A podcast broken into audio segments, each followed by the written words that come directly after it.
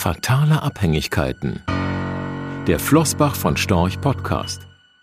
Der Euro verliert gegenüber dem US-Dollar weiter an Boden. Und dafür gibt es Gründe, neben den altbekannten. Aber was bedeutet das für Anlegerinnen und Anleger? Wir haben an dieser Stelle oft über den Euro geschrieben, über seine Stärken und vermutlich häufiger noch über seine Schwächen darüber, dass die Eurozone kein idealer Währungsraum sei, weil es immer auch eine einheitliche, eine supranationale Finanz- und Wirtschaftspolitik braucht, wenn sich grundverschiedene Volkswirtschaften zu einer Währungsgemeinschaft zusammentun. Das alles ist Eurogeschichte, Geburtsfehler, wie es so oft und schön heißt. Und die lassen sich nun mal nicht so leicht beheben. Soweit der kalte Kaffee. Aufgrund der Verschiedenheit ihrer Mitglieder ist die Europäische Zentralbank EZB gezwungen, sich an den ökonomisch Schwächsten zu orientieren, an denen, die gemessen an ihrer wirtschaftlichen Leistungsfähigkeit am höchsten verschuldet sind. Sie kann also in diesen Tagen den Leitzins nicht kräftig nach oben ziehen, um die Inflation zurückzudrängen, obwohl das eigentlich geboten wäre. Eben weil die hochverschuldeten Mitglieder andernfalls unter der Last ihrer Schulden zusammenbrechen. Anders ausgedrückt, der Spielraum der EZB ist deutlich geringer als der der US-Notenbank Fed. Die sich aus diesem Umstand ergebende Zinsdifferenz zwischen Euro- und US-Dollar-Raum ist derzeit eine Erklärung für die relative Attraktivität der USA gegenüber Europa, des US-Dollar gegenüber dem Euro. Es gibt aber noch eine weitere Erklärung, eine, die unseres Erachtens viel zu wenig Beachtung findet, zumindest wenn es um das Euro-Dollar-Verhältnis geht. Dabei stehen weniger die Schwächen der Schwächeren im Fokus, wir haben in der Vergangenheit immer wieder über die Liraisierung des Euro gesprochen. Die Probleme Italiens stehen stellvertretend für die Probleme anderer hochverschuldeter Euro-Mitglieder und damit des gesamten Währungsverbundes. Nein, es geht vielmehr um die vermeintlich starken Euro-Mitglieder, insbesondere um Deutschland, den selbsternannten Exportweltmeister. Der verheerende Krieg in der Ukraine zeigt deutlich, wie teuer der Titel mitunter erkauft wurde. Denn Deutschland hat sich in den vergangenen Jahren in fatale Abhängigkeiten begeben, sei es zu Russland, wenn es um die Energieversorgung ging, oder zu China bei der Erschließung des chinesischen Marktes für deutsche Exportgüter. Allzu blauäugig ist der Umgang mit den Despoten im Osten stets gewesen. Dass wirtschaftliche Interessen und knallharte Geopolitik zwei Seiten derselben Medaille sind, wollten die Vertreter deutscher Regierungen, ganz gleich welcher Couleur, zu keinem Zeitpunkt wahrhaben. In Wladimir Putin wurde der lupenreine Demokrat gesehen, in Xi Jinping der freundlich lächelnde, verlässliche Handelspartner aus dem Reich der Mitte. Geschäftsbeziehungen auf Augenhöhe.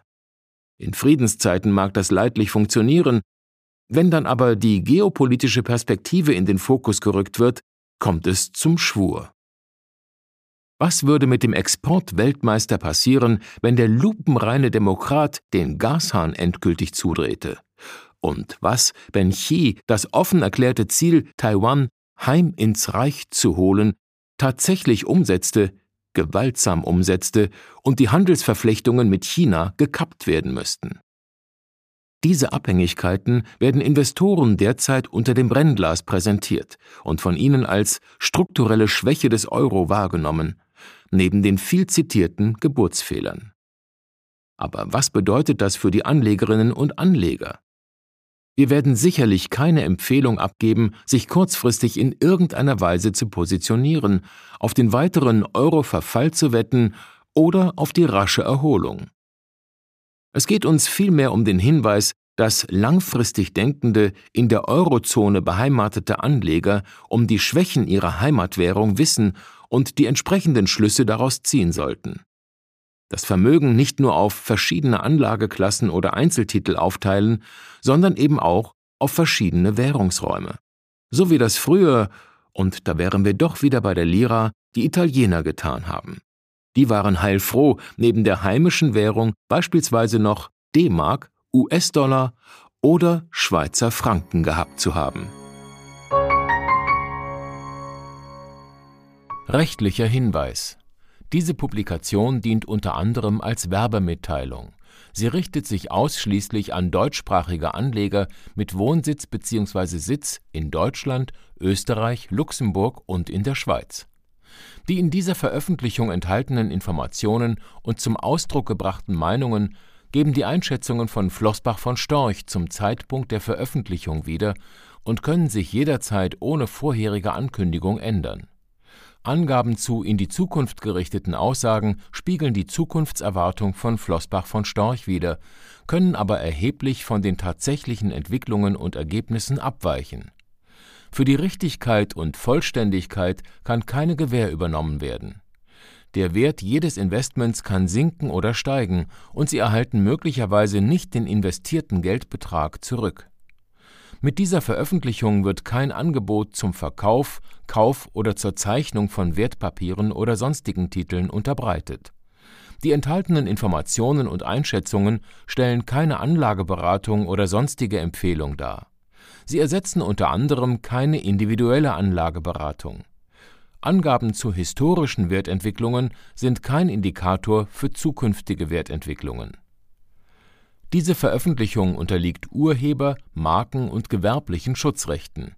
Eine Vervielfältigung, Verbreitung, Bereithaltung zum Abruf oder Online-Zugänglichmachung, Übernahme in andere Webseite, der Veröffentlichung ganz oder teilweise in veränderter oder unveränderter Form ist nur nach vorheriger schriftlicher Zustimmung von Flossbach von Storch zulässig ein umfangreiches Glossar zu Themen und Begriffen finden Sie auf www.flossbachvonstorch.com/glossar/.